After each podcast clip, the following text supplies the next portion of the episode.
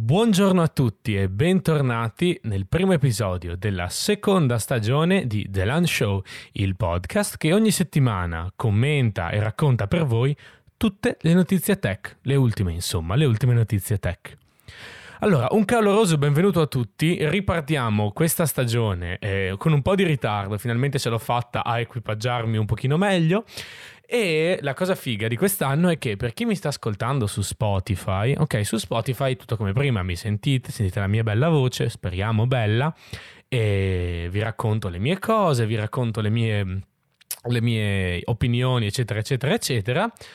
Ma la vera novità, la vera novità è per voi, per voi che mi state guardando, sapete che siete voi la novità. Che eh, la novità qual è? Quella che quest'anno eh, sono riuscito a organizzarmi per registrare il podcast anche in video. Infatti sono qui, sono Francesco, sono io, la mia barba, i miei capelli, le mie cuffie, il mio microfono e eh, il mio PC che non si vede perché sono bravissimo a fare le inquadrature. No, allora, eh, sono riuscito a organizzarmi anche per delle riprese video e adesso vi spiego un pochino man mano come, dove, quando, perché e le novità di questa nuova stagione. Prima però, eh, prima di iniziare appunto a parlarvi delle notizie. Allora, eh, probabilmente su YouTube metterò tipo un, un timestamp eh, su Spotify, vediamo. Allora, quello che, che, c'era l'anno scorso resta, nel senso che ogni settimana, quest'anno almeno fino a gennaio di mercoledì, adesso vediamo, oggi non sarà mercoledì, ma eh, dal prossimo settimana in poi registrerò di mercoledì e ci sarà appunto il podcast eh, in formato audio come sempre, podcast normalissimo e che verterà delle solite cose. Mentre per gli altri, per chi vorrà seguirmi anche su YouTube il canale è The Lunch Show chiaramente e mi trovate anche lì su YouTube in versione video se magari volete vedermi o adesso vediamo eh, se in un futuro riuscirò anche a portare magari a fare dei montaggi un pochino più interessanti, magari con delle immagini, delle cose, sicuramente non questo episodio che sarà abbastanza introduttivo. E, e, quindi aggiornerò con dei nuovi contenuti anche il canale di uh, YouTube. In più, altre due cose, ho aperto la mia pagina Instagram, quindi thelan.show su Instagram, eh, lascerò tutti i link in giro, quindi nelle descrizioni, mi sovraimpressione, adesso vediamo un po', e... Eh, ho anche attivato un Patreon, un Patreon eh, sempre dell'Un Show, manderò anche quello link, c'è un link tree, trovate tutto lì, e un Patreon perché adesso ve lo spiego. Allora, uno perché eh, forse non tanti sanno, ma purtroppo i podcast non sono monetizzati in alcun modo e, e a me piacciono i sordi. No, non è vero, però eh, i, i, podcast purtroppo eh, Spotify non li monetizza, ok? Visto che il 98% di voi ascolta il, il, il podcast su Spotify, purtroppo mi tocca uh, aprire, oh, so, mi tocca, mi piacerebbe che magari se qualcuno di voi piace lo show o se qualcuno di voi è, è, interessato a scoprire dei nuovi contenuti che verranno rilasciati magari un po' in anteprima, ho aperto una pagina su Patreon in cui posterò un po' di cose, in cui posterò un po' di uh, notizie, magari adesso vediamo come organizzarci, che è uh, gestita sempre da me e ha due livelli di abbonamento. Ha il livello di abbonamento base che mi pare costi 3 dollari, quindi al cambio adesso non so quanto sia, che semplicemente vi permette di supportarmi e di volermi bene, perché mi volete bene.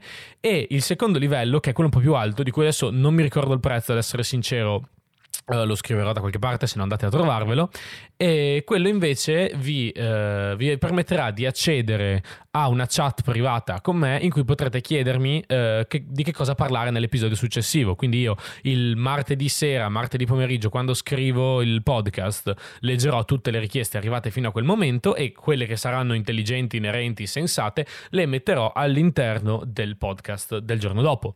E in più per il futuro ci saranno anche dei contenuti riservati a queste persone e ci saranno anche dei, uh, insomma, de- delle sorprese che arriveranno in futuro. Ecco. Mm, quando vi registrate, se scegliete l'abbonamento quello top, eh, vi chiederà un, il vostro indirizzo di casa perché magari in un futuro ci saranno delle sorpresine, ma ne parleremo un'altra volta. Seconda cosa, eh, sul mio account di Instagram, vi, seguitemi tra le altre, così vi comunicherò tutte quante le informazioni che arriveranno poi sul podcast e in in più magari delle domande, delle cose, dei reels in cui magari parlo solo di alcune notizie, magari tagliati. Adesso vediamo, eh, sto iniziando ancora un attimo a organizzarmi perché il set non sarà definitivo, adesso vediamo un po' come, come riempire insomma queste Uh, come riempire insomma tutto quanto questo, questo, grande spazio che mi si è creato.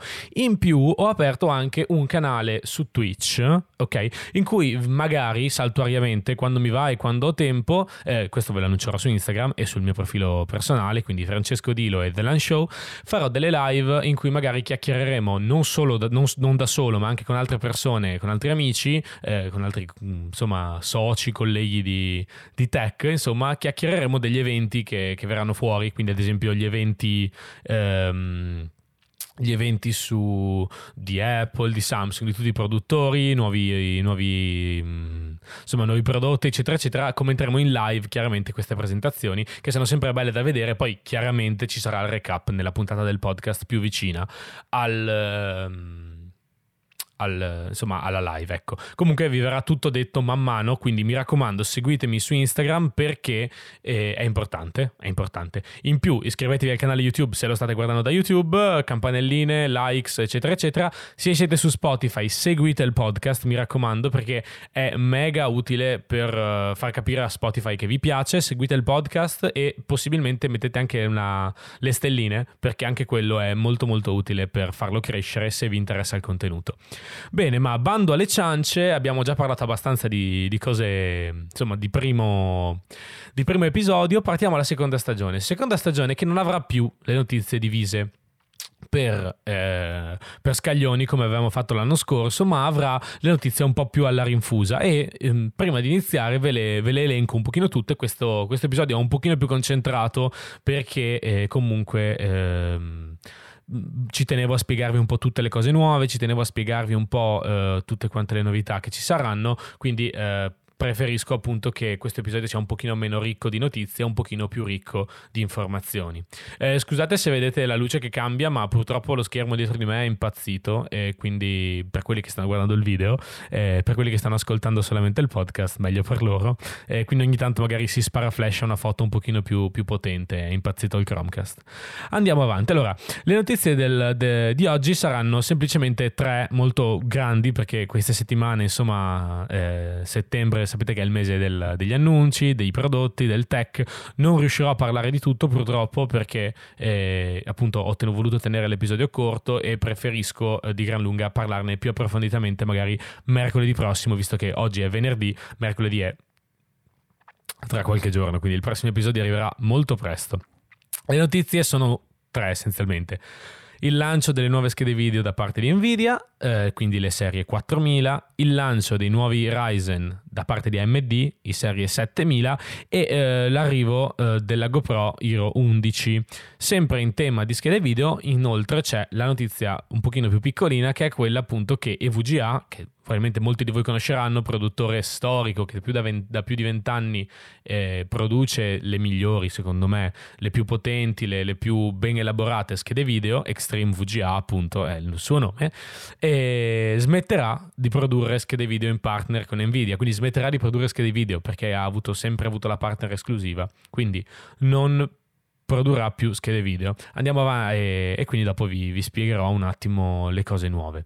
Allora, partiamo subito con la prima eh, notiziona, notiziona che Nvidia ormai una settimana fa a questo punto, perché io purtroppo volevo registrarlo mercoledì, ma non ho avuto la possibilità.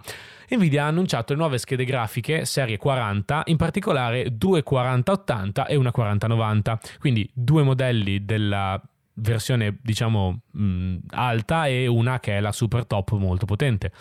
Da, dall'inizio dell'anno praticamente, da un paio di mesi dopo che sono uscite le 3000, eravamo tutti quanti in fermento per dire se le 3000 sono così potenti e consumano così tanta corrente, chissà le 4000. Allora erano iniziate le speculazioni del tipo ehm, si consumeranno 600 watt, 700 watt, consumeranno tantissimo, in realtà eh, non consumano tanto più delle altre. Si parla di eh, 320-450 watt come TGP, quindi come... Ehm, potenza termica, ok?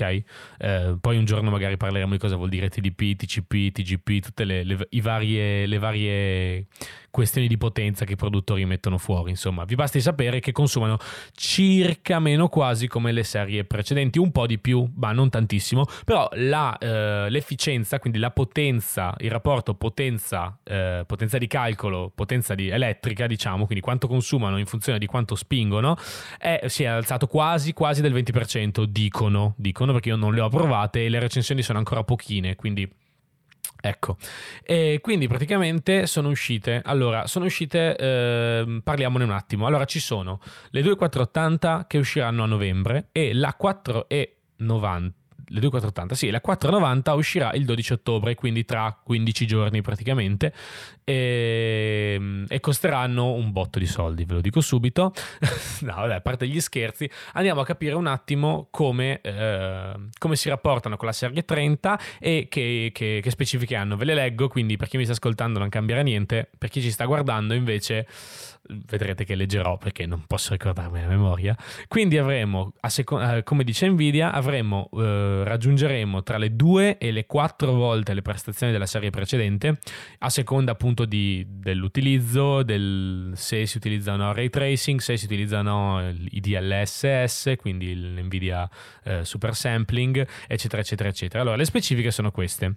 Così dopo introduciamo anche il problemino, piccolo problemino che avremo con queste schede video. Allora, GeForce RTX 4090 abbiamo 16.384 CUDA core, 128 core RT, quelli per il ray tracing di quarta generazione, ter- terza generazione, eh, 512 Tensor Core sempre di terza generazione chiaramente e un clock di 2,52 GHz, quindi più alto cioè molto più alto dell'anno scorso, e un clock base di 2,23 GHz, che è molto molto più alto dell'anno scorso, e abbiamo ben 24 GB di memoria GDDR6X, vabbè GDDR6, e con un bus di 21 GB al secondo di velocità, quindi una memoria molto molto veloce, una bandwidth di memoria di 1000 GB al secondo, 1008 GB al secondo, che è tantissimo, un bus a 384 bit e potenza di 450 watt.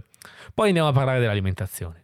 Le due RTX 480 si differenziano invece eh, per la quantità di RAM e per il tipo di chip.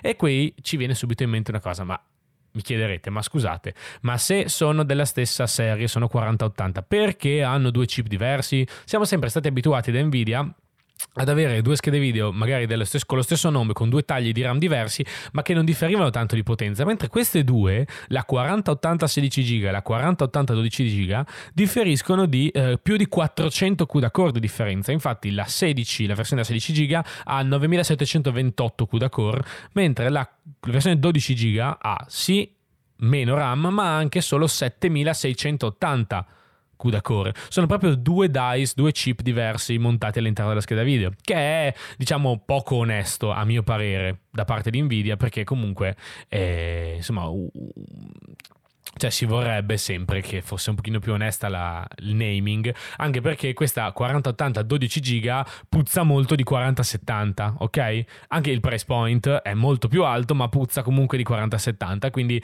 diciamo che tanti si sono lamentati online di come Nvidia sia un pochino shady, tra virgolette, quindi un pochino ombrosa sulle, sul naming di queste schede video. E, boh.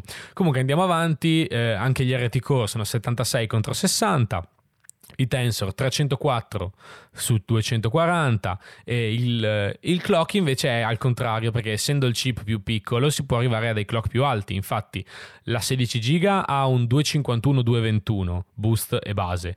La 12 GB ha un 261-231 quindi un 100 MHz in più più o meno di clock che mm, non so se si farà sentire in gioco però non penso, non penso per nulla.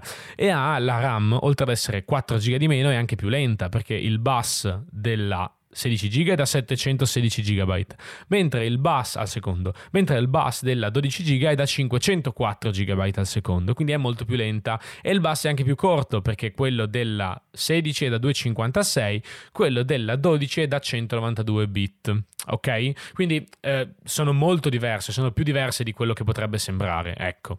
E, ehm, la potenza è 320 watt per la 16 GB, 285 watt per la 12 GB. Tutte e tre hanno la PC Express 4.0 e l'NVLink, l'SLI, quello che si chiamava SLI, SLI, SLI, SLI non so come, insomma, si è sempre chiamato in tanti modi, cioè quello di avere un bridge che collegasse più schede video per poter sommare tra di loro le potenze è morto. L'anno scorso era rimasto solo sulla 3090, ma per questioni di content creation e di render, non tanto per il gioco, perché i giochi ormai non sono più ottimizzati per andare su più di una scheda video e sono tutte quante PCI Express 4.0 come dicevano, come dicevo, e hanno la nuova, hanno la codifica e decodifica AV1, che è nuova, mi pare di aver capito, e qui adesso andiamo a parlare di prezzi e andiamo a parlare di uh, architetture. Ok, allora, prezzi abbiamo 1979 euro, IVA, IVA inclusa per la 3090 e rispettivamente 1479 e 1109 euro, IVA inclusa per la 3080 16 e la 3080 12, quindi prezzi molto molto alti. Hanno bisogno per per essere alimentate di, allora, di 3 cavi PCX, PCI Express 8 pin ehm, oppure di un cavo PCI Express Gen 5 da 450 watt, tutte e tre, mentre eh, anche se quella da 12 giga può accettare anche solo due cavi PCI Express da 8 pin.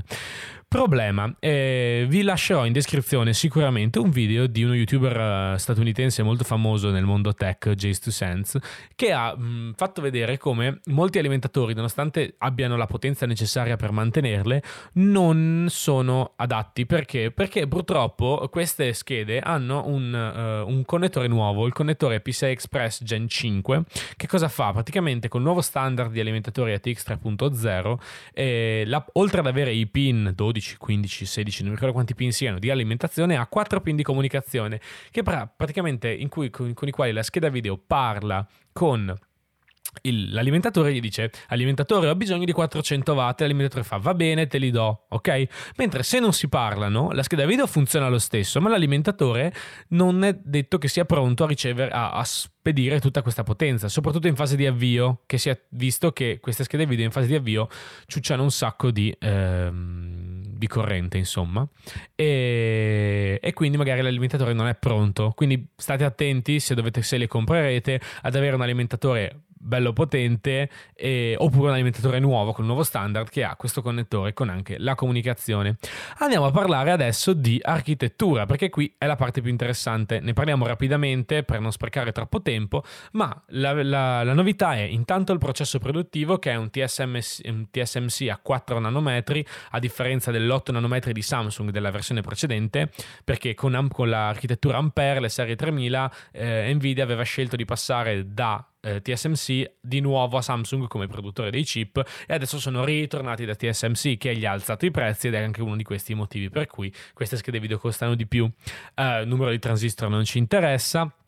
Cosa che ci interessa invece è eh, il numero appunto di, di, di CUDA Core, perché come abbiamo, parlato, come abbiamo visto prima, il chip della, della 16 GB e della ehm, della 16 GB e della 12 GB è diverso, in quanto la 3090 monta un chip AD102, mentre la 3080 16 GB monta una D103 e la 12 eh, giga una D104 che è proprio un altro chip. Non è una D103 magari un po' più sfortunato a cui sono stati spenti alcuni CUDA core per sicurezza come magari si può fare perché dovete sapere che quando vengono prodotti questi chip ok si cerca di farli tutti uguali. Poi si testano e quelli che hanno tutto funzionante vengono usati per le schede video di più alta potenza. Quelli che vengono meno usati invece sono meno, meno funzionanti se vengono usati per le schede video di più bassa potenza ok? Quindi praticamente eh, succede che cosa cosa? Succede che in qui invece sono proprio due chip differenti, cioè non sono spenti alcuni CUDA Course, sono proprio dis- cioè non esistono proprio, è proprio un altro tipo di chip.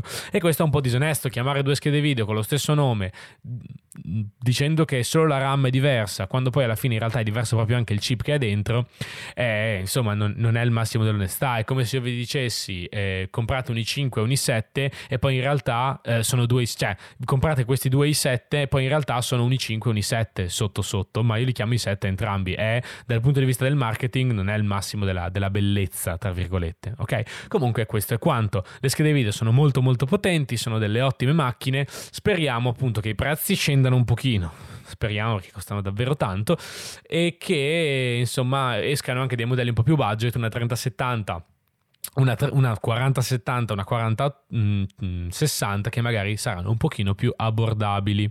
Bene, passiamo ora alla seconda notizia della, eh, della giornata che è appunto eh, il lancio da parte di AMD della serie 7000, quindi la nuova serie di processori di casa AMD.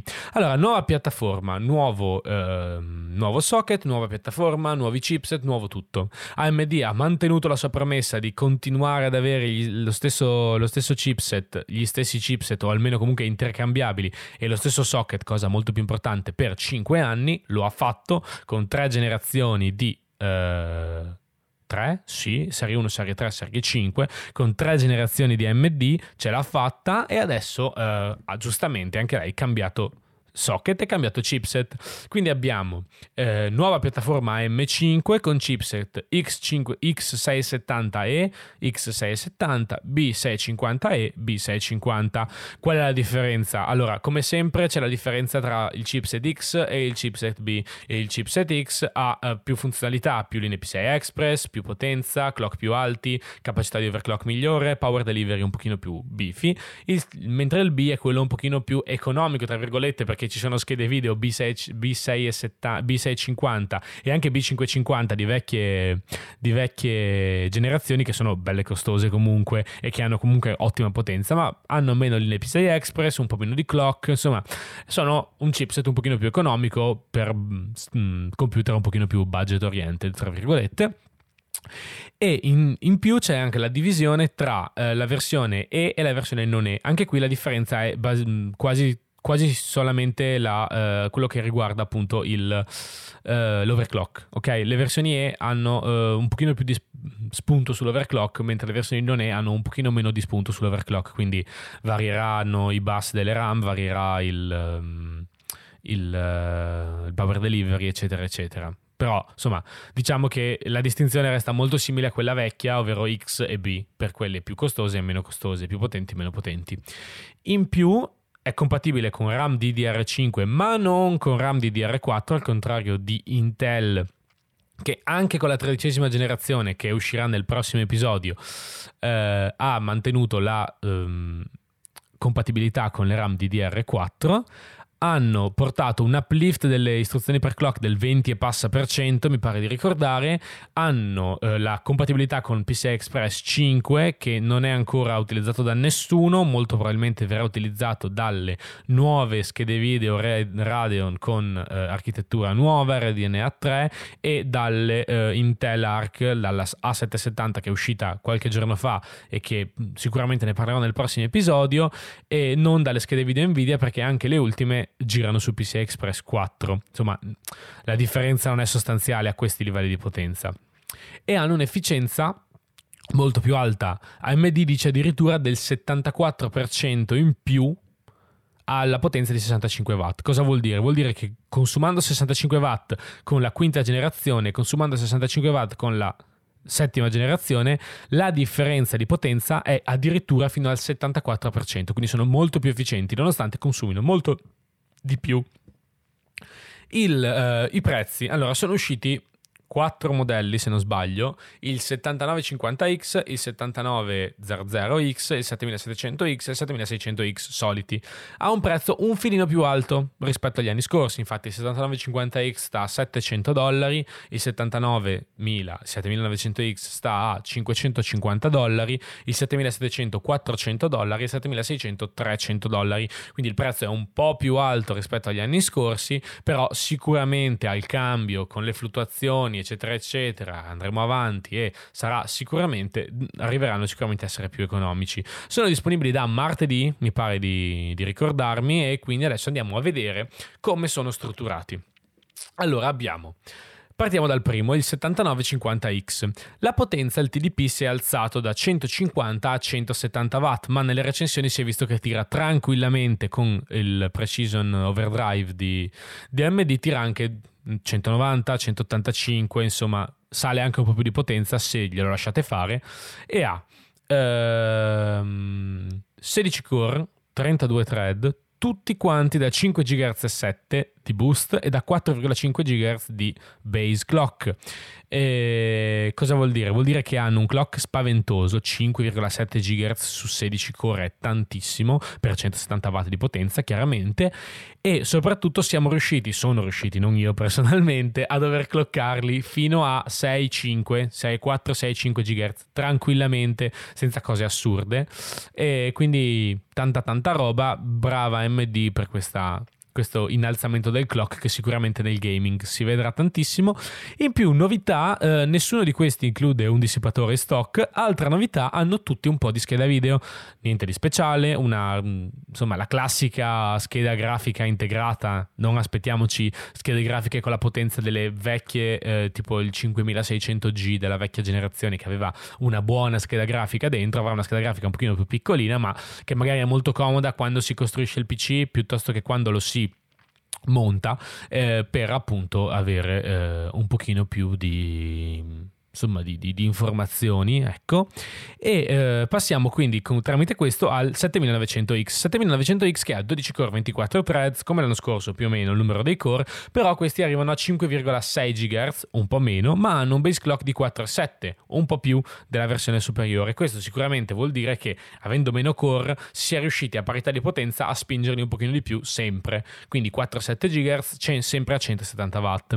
Passiamo invece ai due più budget tra virgolette che consumano 105 watt rispetto ai 90 qualcosa dell'anno scorso, scusate non me lo ricordo, hanno eh, il 7700 8 core, il 7600 6 core, quindi 8, 16, 6, 12 e il boost clock del 7700 è 5,4 GHz base 4,5 e il 7600 ha 5,3 GHz base 4,7. Anche questi vengono spediti senza dissipatore, hanno un TDP di default di 105 watt e hanno hanno sempre la stessa scheda video eh, scrausetta ma funzionante delle, degli altri due modelli. Seguiranno probabilmente un 7800 e un 7100, 7300 di serie 3 e probabilmente a metà generazione, visto che Intel ha già detto che mm, uscirà un 13900 KS più Penzo, così usciranno anche sicuramente delle versioni con il 3D Cache, quindi un 7800 3XD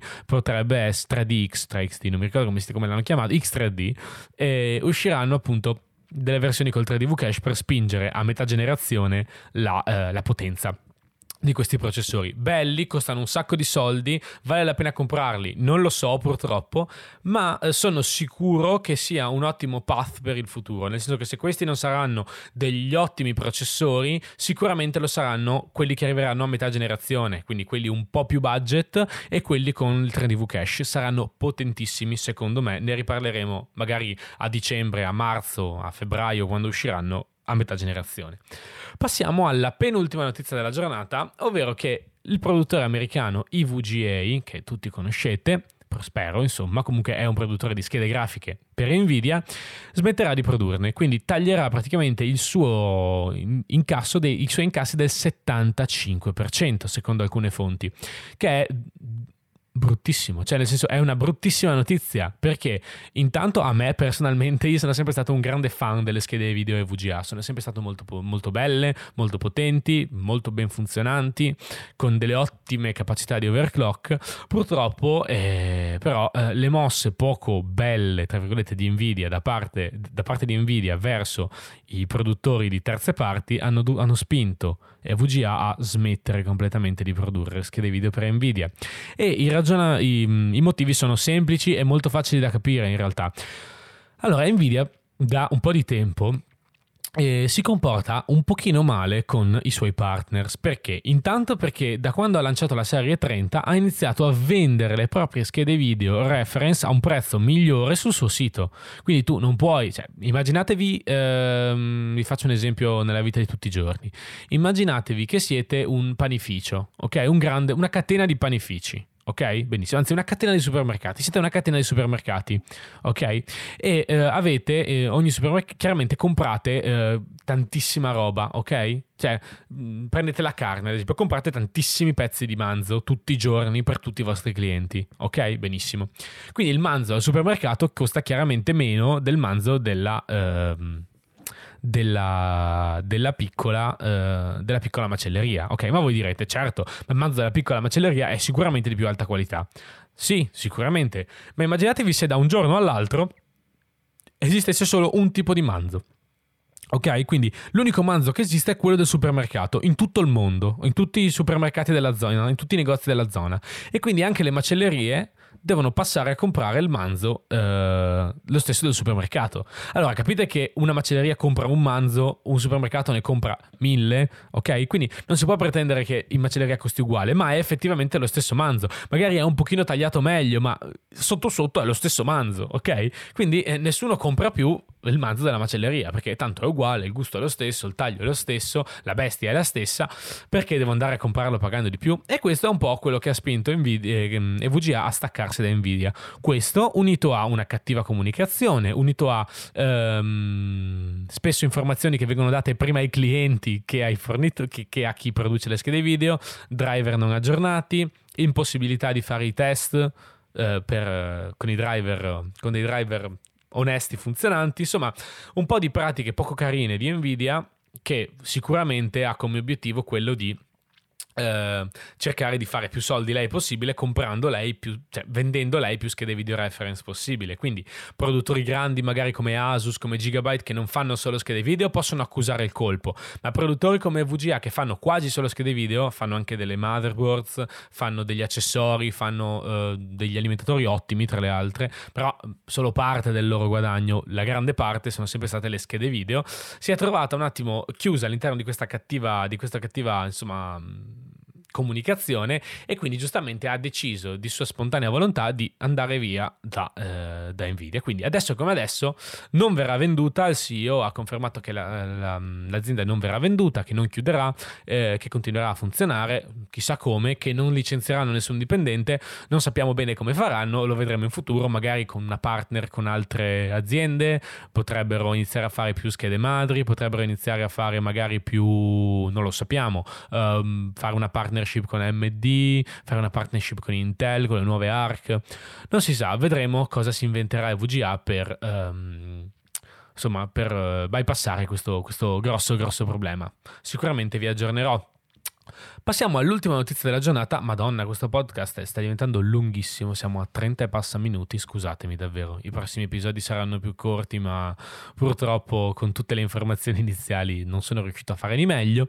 E passiamo alla release della GoPro Hero 11. GoPro Hero 11 che essenzialmente mm, è uguale alla GoPro Hero 10, stabilizza meglio, ha un sensore un po' più grande, un po' di migliori capacità in low light, però alla fine, eh, ragazzi, non cambia nulla. Cioè, alla fine le GoPro, io l'ho sempre detto, sono delle ottime macchine, fanno dei video bellissimi, però ehm, sì, sono delle action cam e in quel form factor così piccolo non si possono fare miracoli. È uscita anche la DJI Osmo 3, come si chiama, che è praticamente uguale, fa le stesse cose, fa degli ottimi video quando c'è tanta luce, fa dei video meh quando c'è un po' poca luce, fa dei video inutilizzabili quando è buio e cosa possiamo pretendere? Sensori piccoli, lenti piccole, non possiamo pretendere grandi prestazioni insomma da queste, da queste, action cam. Sicuramente il fatto che abbiano un'ottima eh, resistenza all'acqua resistenza agli urti eccetera eccetera le rende chiaramente ottime per le cose rapide un po' meno ottime per le, eh, le cose un pochino più complesse. Ecco sicuramente GoPro ha una marcia in più perché i colori di GoPro sono ottimi.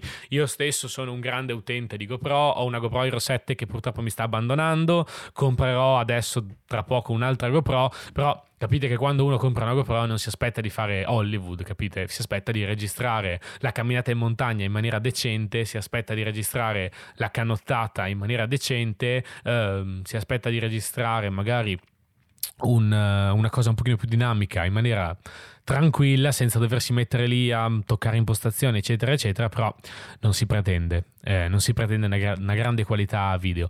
Chissà però se eh, si riuscirà mai a creare un action cam magari con l'aumento con la, migliore, la miglioria dei sensori un action cam molto capace. Perché vedete io stavo guardando l'altro giorno eh, un po' di informazioni su telecamere giuro che stacco adesso perché troppo tardi.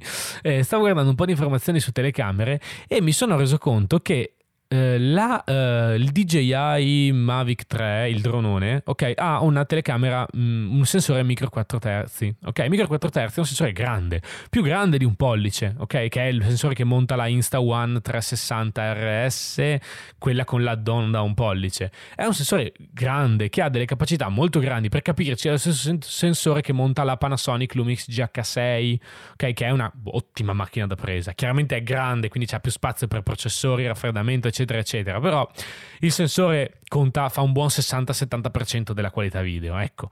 Quindi volevo capire se mai qualcuno uh, farà uscire una, uh, un'action cam costosissima, cioè non metto in dubbio, che ne so, un'action cam che magari costa 1000 euro, 1500 euro, però dedicata a chi vuole fare delle riprese di altissima qualità. Perché adesso come adesso una macchina piccola, compatta, con delle ottime caratteristiche video, eh, con un'ottima memorizzazione dei dati, non esiste tanto sul mercato action cam. Ci sono delle macchine molto compatte anche con sensori molto grandi tipo full frame, penso ad esempio alla Sigma FP o alla Z-Cam E2C che è una piccola cinemacamera con un sensore piccolo ma molto piccola, molto compatta.